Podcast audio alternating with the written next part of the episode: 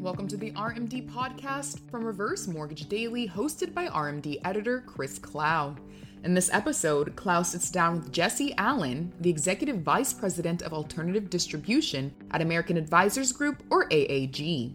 As the reverse mortgage market leader in the United States, AAG is driving the majority of industry activity but also has its eyes set on the future. In this interview, Allen discusses recent initiatives and partnerships, as well as how the company aims to position its loan officers for success. Thank you for listening, and here's the latest episode of RMD.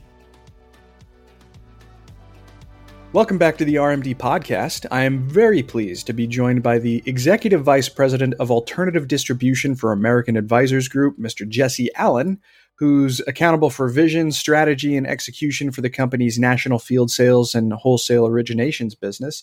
Jesse, thank you so much for taking the time to join me on the RMD podcast. I appreciate having the chance to speak with you. Hey, Chris, it's a pleasure. I appreciate the invitation and I look forward to the conversation. Absolutely. Well, I wanted to start off with your view of the general direction of the industry because, as EVP of alternative distribution for the nation's leading reverse mortgage lender, I feel like you have a unique bird's eye view of the entire industry and how it's shaping up in the here and now and potentially for the future as well considering that you oversee the uh, you know national field sales and wholesale origination so to begin a bit broadly, um, the market's getting bigger. The reverse mortgage market is getting big, bigger. Some recent data in- indicates that one in five Americans will be seniors by 2030, which is less than 10 years from now. So, to start off on a general foot of current industry health and what the future may hold, what do you think that that growth means for the reverse mortgage industry? Yeah, it's a great question. Um, you know, Chris, I think I'll answer this if it's okay by giving you a little bit of a of a before and after and what I see in the industry from the the first time I was in. So just for, you know, for for you and everyone listening, this is my second time around in the industry. I first joined back in 07, so I've been around the space for quite a while. Um, and I've had you know 30 plus years in financial services. So at the time when I first joined, I was a 20 year consumer banker, business banker, investment and insurance sales, all in the institutional banks. And in 07, I jumped into reverse um, and and have been in and out of the industry a couple times. Most recently, when I joined AAG in 2016, it was my second my second stint in. So I'll answer your question through the lens of you know my view before and how I what I thought was going on, and maybe today. Um, my second time back in, maybe if that makes sense. So, you know, first I'll start with regulatory changes. One of the big changes that I saw as I was doing my due diligence um, in 16 about getting uh, about whether or not to get back into the industry was the consumer safeguards that came out around the product and the industry for consumers post financial crisis. I think while those were you know, sort of um, cause volume to dip maybe a bit. Um, to me, through a banker's lens, because I'm a banker by by trade most of my career, they added a certain they added important guardrails for the product and consumer safeguards that's super important for i think the future growth of the product so the first thing i'll throw out is i thought those were really important and transformational uh, for the industry in order to support that future growth the other thing i would share and this gets to your question, is the boomer demographic itself has shifted um, from the first time I was in. As an example, coming out of what we've been through uh, with the pandemic over the last couple of years, this will resonate. I think customers today are more open to the use of technology, is a great example. And the research also shows that folks are living longer, retiring at roughly the same age. So they have more years in retirement. And we know you know the the the downward pressures and sort of the quote unquote retirement crisis, the things, the economic headwinds that fa- folks face as they live longer years in retirement, and that leads me to sort of the most material change that I see from before and, and now is the first time around in the business, the the retirement crisis and the boomer wave were theoretical for a lot of folks, unless you were in the industry like we were right? And the wave is coming and we're going to ride the boomer wave and the volume. It's a great product and the product's going to continue to scale and serve more customers. Um, the big difference, what I see today is customers and families and communities are living the boomer wave. They're living the retirement crisis. And I'll give you a great example.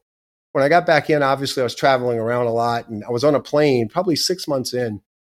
And you know how that is. You meet people on a plane and you start talking about, before I could talk about the business I was in, as fate would have it, I find out that the gentleman I was sitting next to, he was flying several states away to, to spend the week with his in laws because they were home and they were having some health issues and they were trying to figure out you know do we keep the house where his wife grew up in? When the family are uh, uh, states away they have a hard time with transportation health care he was flying multiple states away. So when i talk about our customers today and their communities living the retirement crisis if we engage people around us today I think you'll find more stories like I ran into on the plane. And so that really makes I think people much more willing to listen and engage in a conversation around ideas that could empower greater choice in retirement. So, to your question, we all know the demographic wave is getting bigger.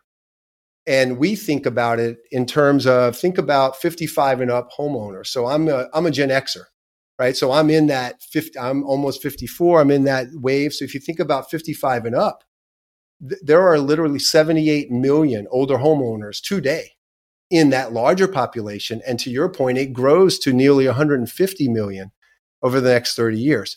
So that's a to your point around that that addressable audience gets bigger. And the big thing today is that they're living these challenges that we believe housing wealth has a part of has a hand in helping with every day and that's certainly different than the first time i got in so and i think as we as this conversation moves on we'll talk a little bit about what I think we are doing and, and what the industry can do to serve more of that growing that growing audience.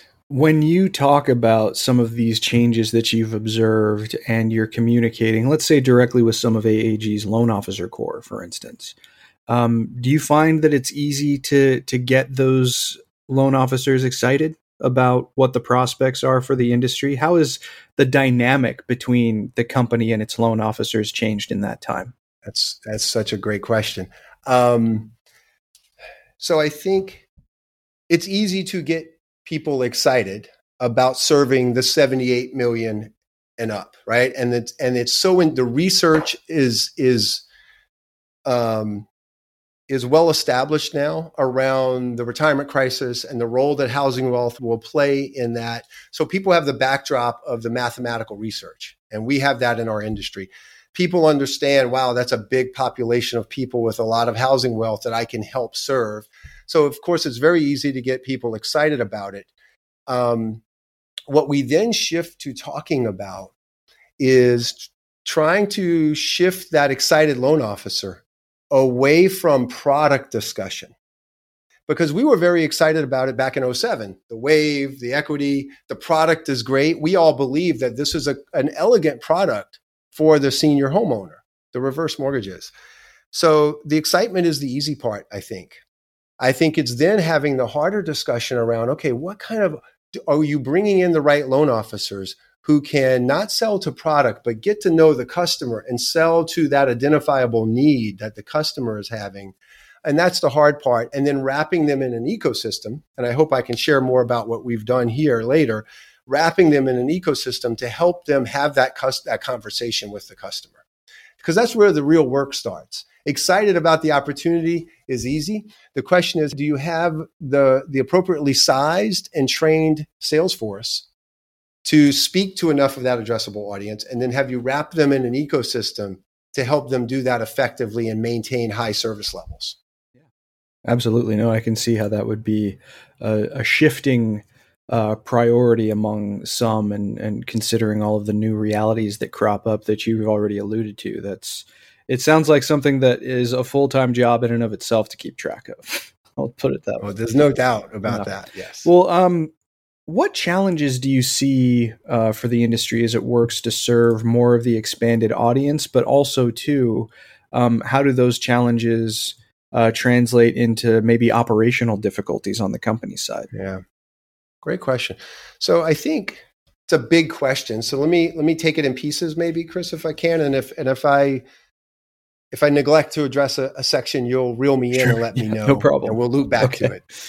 Um, so I think it's first when you think about the challenges question, it starts with who your customers are. For for me, an observation, and this will seem intuitive to I think our your listeners, um, but how to operationalize around this idea is meaningful. And so, one observation is as an industry, historically, the industry, our, our early adopters as an industry are the more needs based clients. They're using the product historically to age in place more effectively. And this means things like home modifications, paying off their existing mortgage and unsecured debt to free up cash flow. Um, and this group will clearly be a very important base of the industry because as as that population gets bigger we'll have more of those customers to serve. And i think the industry does a great job of serving those early adopters if you will those more needs based clients. Um, the challenge is that we're and we're beginning to see some success with this. We're beginning to see examples of this working. The customer need the customer the number of customers starting to think more proactively and intentionally about the role housing wealth can play in retirement that number is getting bigger. So now people are starting to think more critically about wait a minute i do have 9.2 trillion dollars in housing wealth and i have a retirement crisis to navigate and so, whether it's customers or centers of influence, financial advisors, wealth planners, estate planners, adult children are beginning to explore um, conversations around um, some of the solutions. And again, all of this is supported and fueled, I think, by the academic research, think tank research, um, policy research. And so they're focused in on hey, can I downsize my costs maybe and maybe buy my dream home in retirement? Um, through a reverse mortgage for purchase? Can I use this strategy to maybe delay Social Security where if, if I'm healthy and that makes sense to me in my individual situation? Can I use funds from a reverse to fund a Roth IRA conversion or something that's written about a lot in the industry? Can I use the HECM line of credit to mitigate sequence of return risk in years that are down? And so the the challenges we have as an industry a core group of customers who are who are we're really great at serving and who are super important to the growth of the industry and that population is getting bigger. The challenge is though that pr- that penetration into the next set of buyers who need education and motivation and process for how do I leverage my housing wealth? Because that next set of buyers where they may not be early adopters the retirement crisis is just as real for them. They're working every day to solve those problems and yet they may not be that needs based client. So the question is, how do we set, set ourselves up to speak with that audience, educate that educate that audience and the folks who influence them, and then do a good job helping them operationalize around some of these new strategies. And we're beginning to see every lender is beginning to see examples of that happening. The question is, what are the key challenges to scale that? Right. Um, and so and and I can I'll pause here, um, but I, I can you know, and I think there are kind of three big components to to that puzzle, which we can talk about, um, you know, when you're ready. Sure. Yeah. So in terms of the challenges transitioning to uh, to the operational side, because uh, you mm-hmm. address the the customers pretty extensively, but just in terms of uh, some of the challenges that are presented to the industry from the people who work in it, how does AAG uh, respond to those? Yeah. So I'll start with so that's actually the third of the three challenges. So I, I think you have um, so I think you have some some short term challenges, right? And and I think your question was bigger than that. But you have short term things that the mortgage industry is grappling with today, like appraisal turn times is a great example. Okay, um, and so you know, for example, that that is something that impacts everyone in mortgage lending, right? We know that demand is way up, supply is the same as it's always been. And, and so you have an opportunity for a disrupted client experience, a disrupted loan officer experience. And I think, like most lenders, you know, we have the for us internally, we've done common sense things like saying, okay, we can't control the external environment, but what can we do internally to mitigate the impact of that environment on our people and on our customers? And first of all, it's being in partner, you know, having the right AMC partners and having the right relationship on a B2B basis. And then there are multiple levers you can pull internally to mitigate uh, the impact of of something like that. That's an example that's real for people today um, on on operational execution, customer experience, which is what, what it's all about. So you have that sort of tactical short term example. The bigger question for us, an opportunity, I think, um, for the industry is really continuing to evolve our capabilities as an industry to to build this culture of continuous improvement, not only in AAG but as an industry.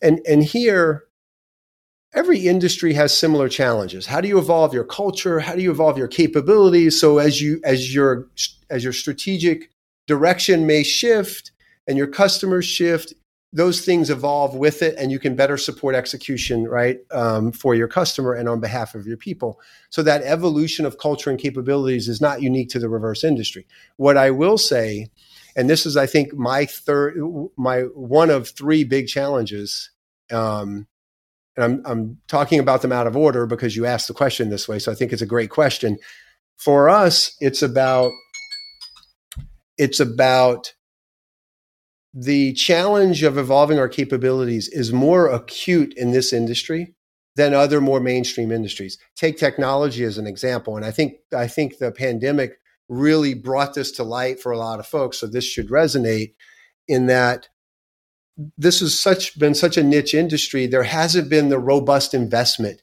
in how do we use technology to both take out cost, improve manufacturing quality, and deliver a great loan officer and customer experience that hasn't been the that that dialogue investment hasn't happened as vigorously in reverse as it has in traditional mortgage as an example and so i think the industry there's more of that going on today than ever before which is really exciting and i think the industry will figure that out but i do think that is one thing that we have to figure out if we're really going to serve more of those 78 million potential buyers if you think about 55 and up um, and and what they're growing to by definition, that means we have to begin to solve some of these things where the industry's been a little bit um, late to the game just because of the nature of the history, the journey we've been on together. So I think that's when you think about operationalizing the challenges um, beyond just loan manufacturing and fulfillment. I think that's a big strategic opportunity for the industry, and I and I am very bullish that we'll figure it out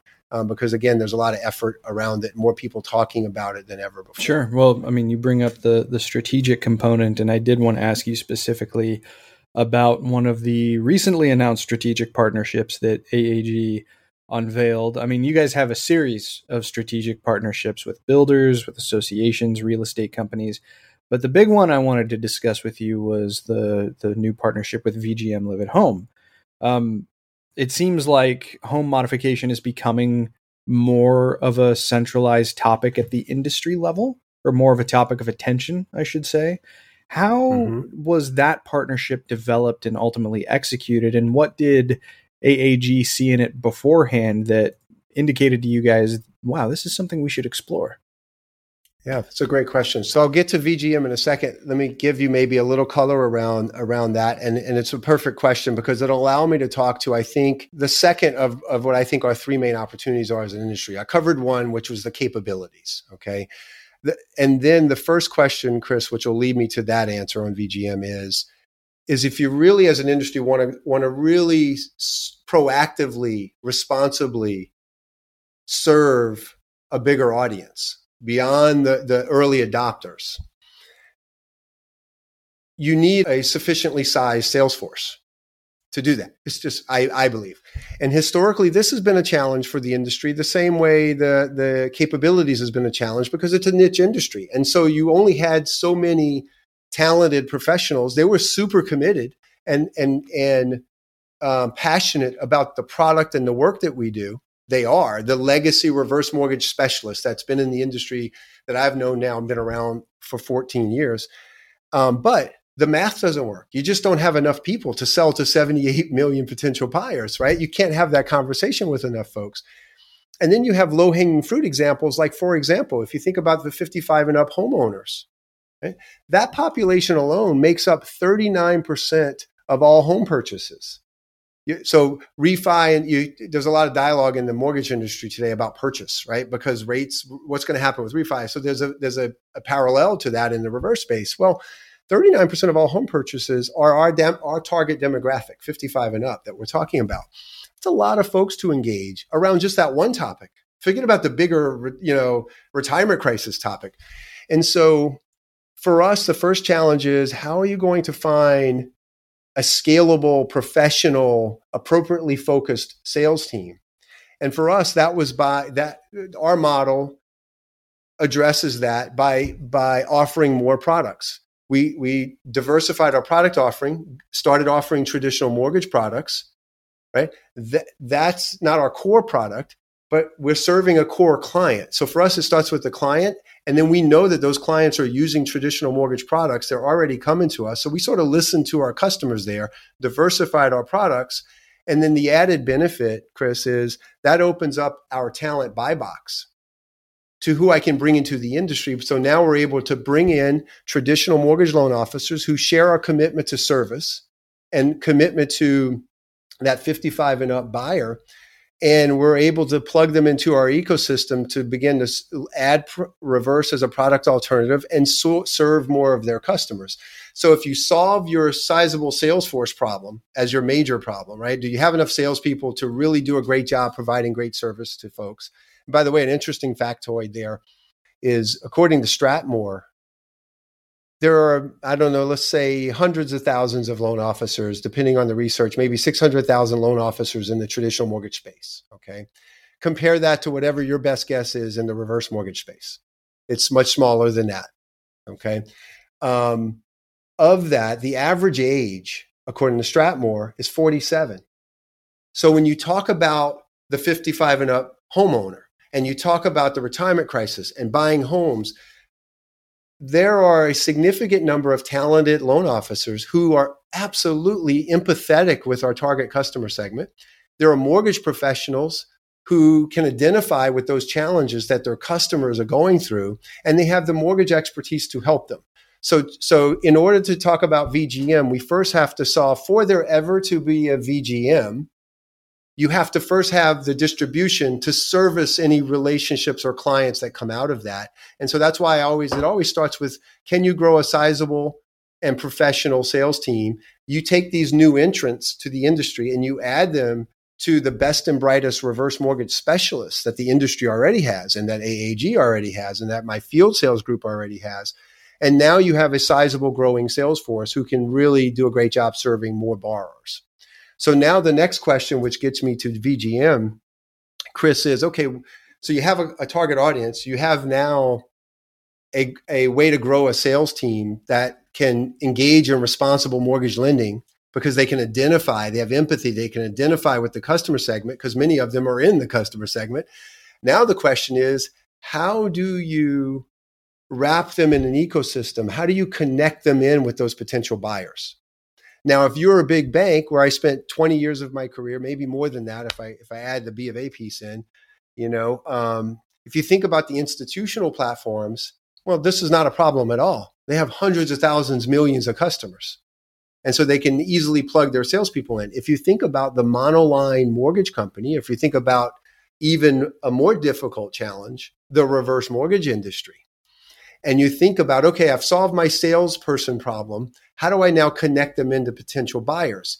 So you can do what we do very well and what the industry does a lot of direct to consumer marketing. Go find those needs based clients, spin the marketing, the messaging, and educate and bring them to you in a responsible way. And I think the industry does a great job there. But the, uh, the bigger piece, which leads to VGM strategically, is is this is where I've leveraged sort of my 34 years in financial services was really useful. And honestly, being away from the industry and coming back in was a gift because I saw opportunities that I didn't see the same way before. We learn, right, as we as we evolve. Hopefully we have this growth mindset as an industry as well. And what we did, Chris, to answer the question which led to VGM, we borrowed best practices from other industries from the investment industry, the insurance industry, the banking industry, traditional mortgage lending. And so we've built a team of business development specialists that we have aligned to different strategic segments So think about the realtor segment, builder segment, wealth management, financial advisors. These aren't things, uh, and we're not the only lender with this playbook in the investment space, uh, in the reverse mortgage space. Um, but we've borrowed, these are proven strategies that other financial services industry has industries have used. We've taken them in a systemic way and we've tried to stand them up within our space against our client segment in order to, and, and those centers of influence. And so our most mature example of this is the work we do with uh, financial advisors, where we have a team of business development folks who used to be financial planners and ran their own shops. And and now they're helping us do a better job reaching that audience. And they extend our brand reach. They help our loan officers extend their reach and really do a more effective job building relationships with advisors that's our most mature initiative it drives 25% of my self gen business over the last 3 years and we're still in many ways doing hand to hand combat. We don't have all of the technology resources and back to that capability discussion, but it drives 25% of our self gen business today. And so we think there's more growth there as we continue to evolve. And then you have examples like VGM, where we have a like minded partner, VGM Live at Home, where they're national and in scope, they're a reputable brand, and they're at work hard every day helping our addressable audience, our same customer segment, age in place through home modifications. So you think about a simple factoid that, that we all know in the industry that less than 4%, it's 3.8% based on a 2016 survey, which I'm sure we can, we can give you, you've probably seen it, of the homes in the country are set up for even limited to support even limited mobility as, as people age. And so if you have this problem where people do want to age in place, we know we get better outcomes when folks age in place, right? The research shows you medical outcomes, health outcomes, longevity, liquidity, but your home is not set up that way. That's a very practical problem. And so what VGM Live at Home does is they have a network of, of business partners who are at work every day trying to help seniors and families solve that problem. And so it came about because we were looking for like-minded partners who who share a desire to do business with that addressable audience and we believe can help through partnerships and this happens to be a sponsorship where we sponsored them so we get to educate their members. It's all about education. This comes from my banker days. I believe and we believe that the crisis the retirement crisis is real the numbers are real and if we do a great job educating stakeholders and including partners like vgm and their clients and we give them very professional salespeople through a multitude of touch points that eventually they'll be motivated to take action. So that's the why behind a VGM. We're excited. It's brand new. We recently announced it. We were just the only lender at their big national conference with all of their participants over the last week. My team came back so excited about the level of excitement because they get to serve more of their customers and the math is sort of self evident on why the customer wins, all of the stakeholders win. Um, so again, we don't know what this will contribute, but we know that there are a lot of these sort of partnerships out there that if you have the good, if you have good B2B relationships and you're aligned as, as B2B partners around the customer for the right reasons, and then you execute well locally on the ground through a keen focus on consistent service li- delivery. That's what VGM cares about. When I refer a customer to AAG, whether it's California or New York, will that customer experience be consistent? And we feel confident that our answer to that can be yes. And I have a lot of folks on my team, including myself, who've grown up in those sort of referral models. And so we've been able to, to bring that to bear on our in our current business model um, and we're very excited about that. So I appreciate you asking. Um, too new to call the ball on on outcomes and, and customer serve, but ask me again in six months or a year, and I think we'll have a great story there because the opportunity is very intuitive to all of the players, and uh, we're very excited about that. Sure, yeah, of course, and I, I appreciate the explanation and the context that kind of leads up to the partnership. But I did want to ask you: it seems like becoming involved with home improvement and uh, specifically kind of retrofitting a house to accommodate the changing needs that people have as they age is becoming a more of an industry wide priority, not just AAG. Uh, other lenders, one of your competitors, for instance, has an entire home improvement vertical that their parent company is launching alongside the reverse mortgage specific vertical. So they're taking different approaches to the incorporation of home modification into the reverse mortgage category. Uh, speaking just in general about that trend, is this something that you're happy to see in general? Uh, do you think that AAG is positioned to answer this need uh, differently than the approaches taken by competitors? I know that in terms of like television advertising, for instance, you have loan officers at a bunch of companies who really look to AAG uh, in terms of a, leadership position because you guys are so visible. Um, is it does the same kind of principle apply here? Are you happy to see that this is something that is getting attention beyond just AAG? Such a great question, Chris. Um, the answer, the short answer is I'm ecstatic. I love it, um, and I think it's again, you know, it's again what what I always encourage my and I do have this. I have I have folks that come to me. I remember when that transaction hit the airwaves, and I get senior sales leaders and loan officers. Oh, you know, this is this is going to kill my business. So why aren't we doing this? And so I think as an industry, and I have this conversation with them, and this is easy to say here. It's hard cultural change as an industry. It's absolutely great, beyond any shadow of the doubt, for all of those customers and for everyone in the industry because it helps this industry shift from a fixed mindset, play not to lose. So if you're a, a, small niche industry, and again, I would have never in a million years, my first time around in the industry, Chris, 14 years ago, had this observation or opinion. I only have it now because I was in it. I have a lot of great people and passion for the customers and the product and the business. I left it. I came back in and, and there were certain things that just over time, you know, aha moments I had. And this is one of them. As an industry, I think we too often, we're doing so much better than ever before, have a fixed mindset, play, play not to lose. Hey, there are 40,000 HECM customers to serve as an industry. 40,000 out of, out of, if I just talk about 65 and up boomers, last year in 2020, 30 million boomer homeowners who the research said needed our service and qualified. We serve 40,000 as an industry. So when you think about that, but if there's only 40,000, I think over time it builds unhealthy patterns, right? Oh, if you get a HECM customer, I can't get one. I you win, I lose. And so this fixed mindset, and there's a broad observation, okay, about a, a cultural dynamic that in one person's opinion I experienced, okay, coming back in. And so you pivot that and turn it on its head and be like, okay, if you're really focused in on the 30 million, which is the 65 and up population, right? Because I know I've been talking about 78 million. I'm very data driven. I like to be well researched. so um, I'm being very precise with my numbers because it's sourced. Sure. Um, or if you talk about the 78 million, that's a growth mindset. And so we have to choose every day which do we want to have? Which serves the clients better?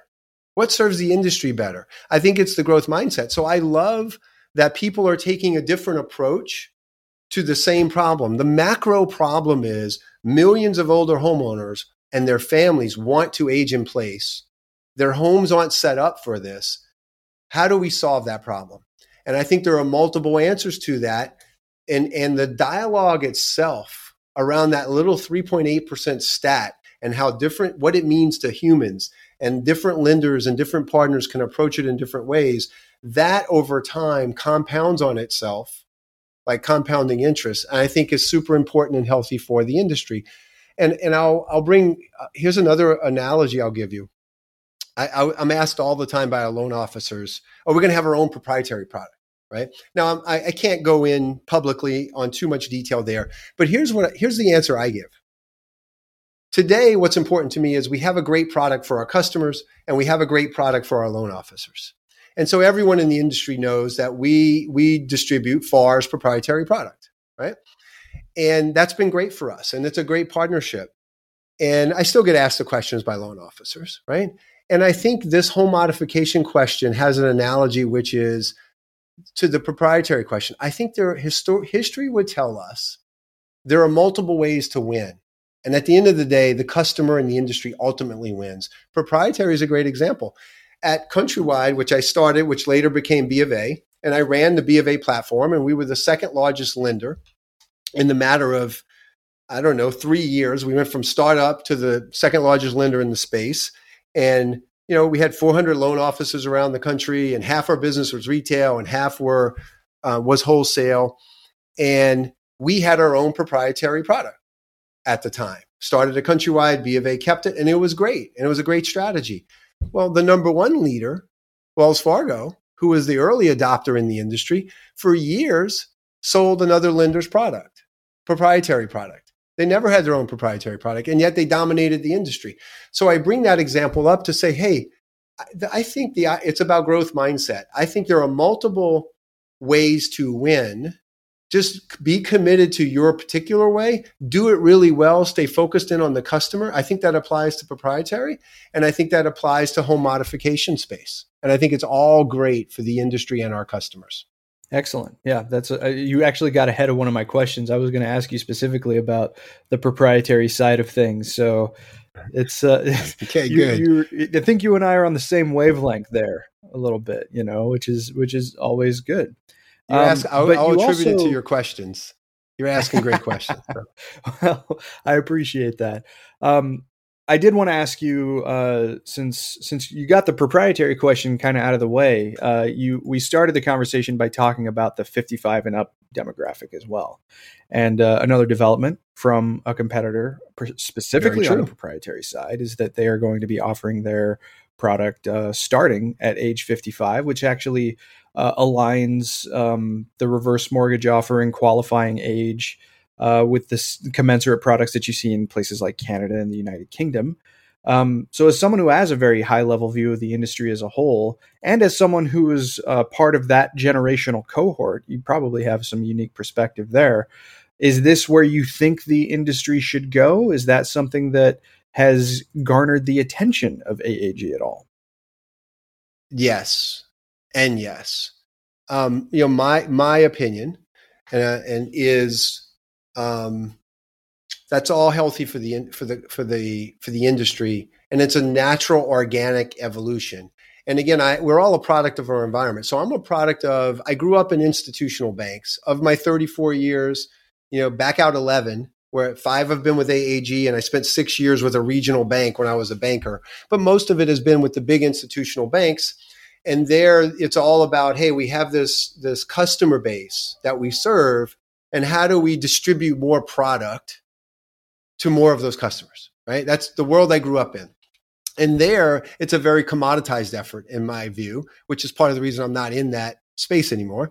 Here, the the same ch- the opportunity the challenge for us to grow and serve more is how do we how do we operationalize around some of the core tenets of what they are those institutional places do organically well which is how do we think about our customer segment differently in a more expansive way?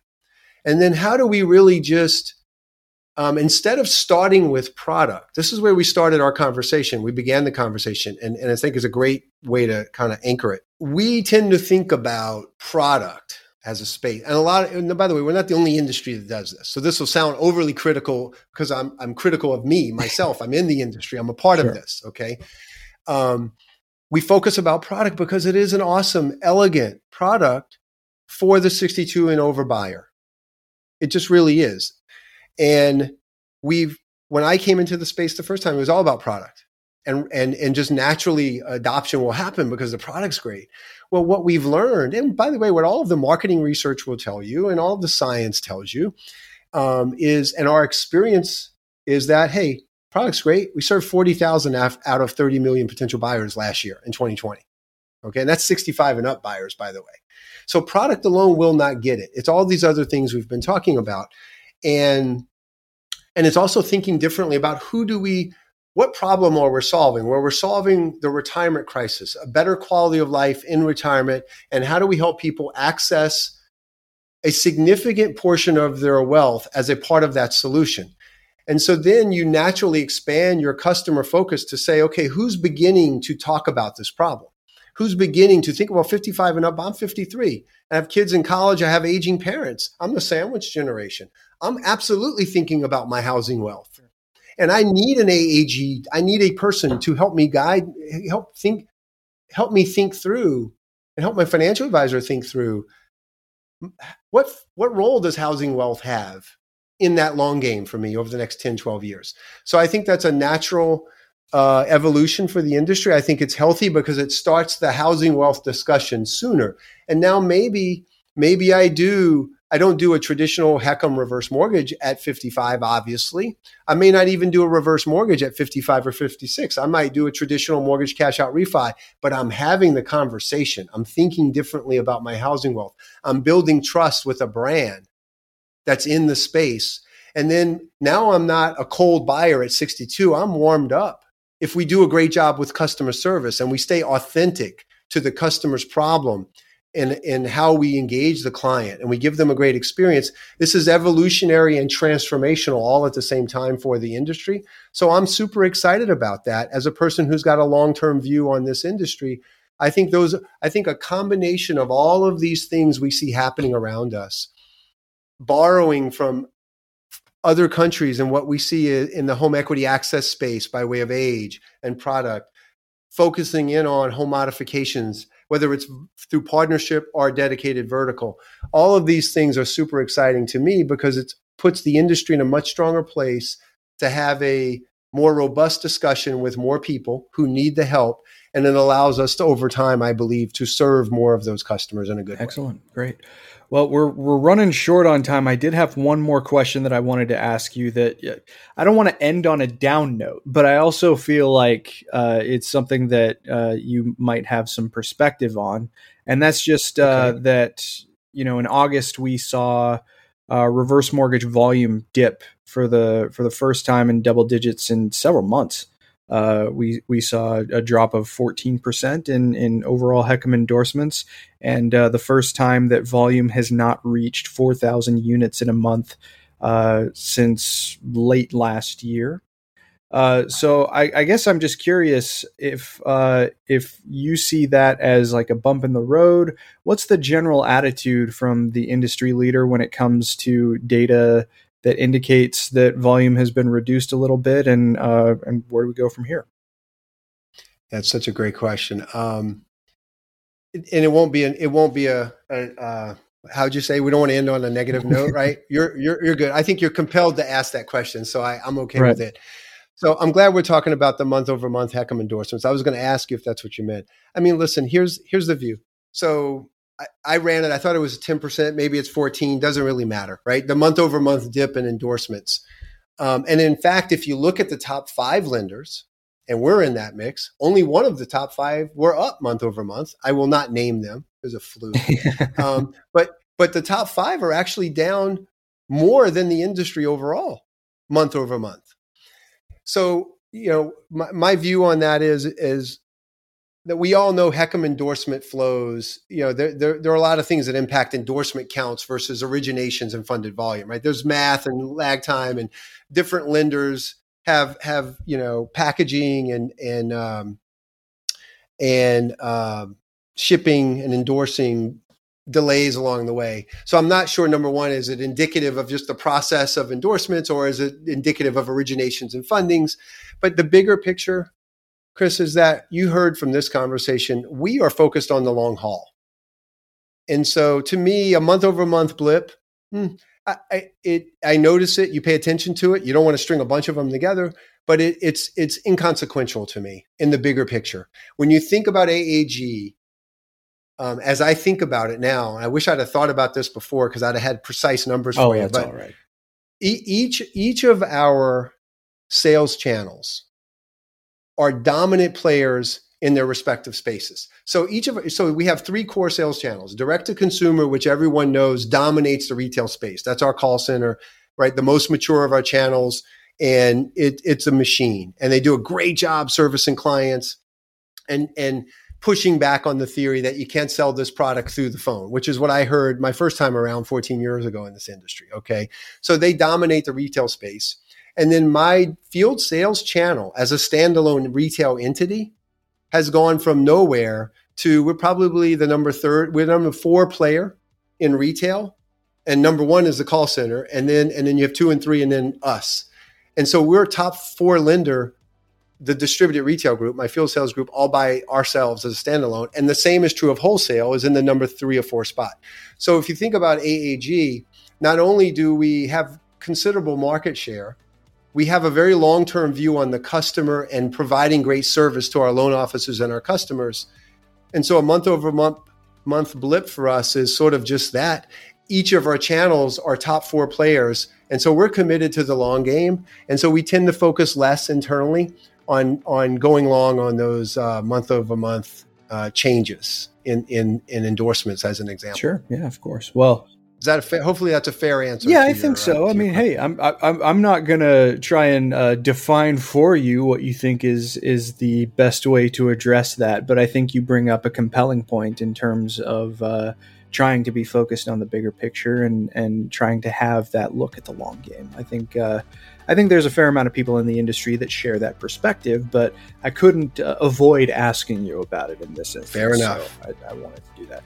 Well, Jesse, uh, this has been a really robust discussion. I hope you've uh, enjoyed being a part of the RMD podcast, and thank you for taking the time. And hopefully, we can have you on again soon. I would love it. It's truly a privilege to be able to talk with you. I love the questions and the time you spent um, talking through it, and I would love to join you again in the future. Absolutely. Thank you so much for your time. Thank time. you, Jesse. You take care. We'll talk to you soon. Now, more than ever, the housing industry is looking to its leaders for answers. That's why each week, the Housing News Podcast invites a new mortgage, fintech, or real estate executive to the show to provide its listeners with more perspective on the announcements and news stories crossing HousingWire's news desk. Hosted by Sarah Wheeler and produced by Alcynna Lloyd, the Housing News Podcast is now available on iTunes, Spotify, Apple, Google Podcasts, and more. Thank you for listening to this episode of the RMD podcast. Make sure to tune in next month for another amazing episode. Until then, check out some of our past episodes on iTunes, Spotify, Google Podcast, and more. Thank you for listening, and we'll see you back here next month.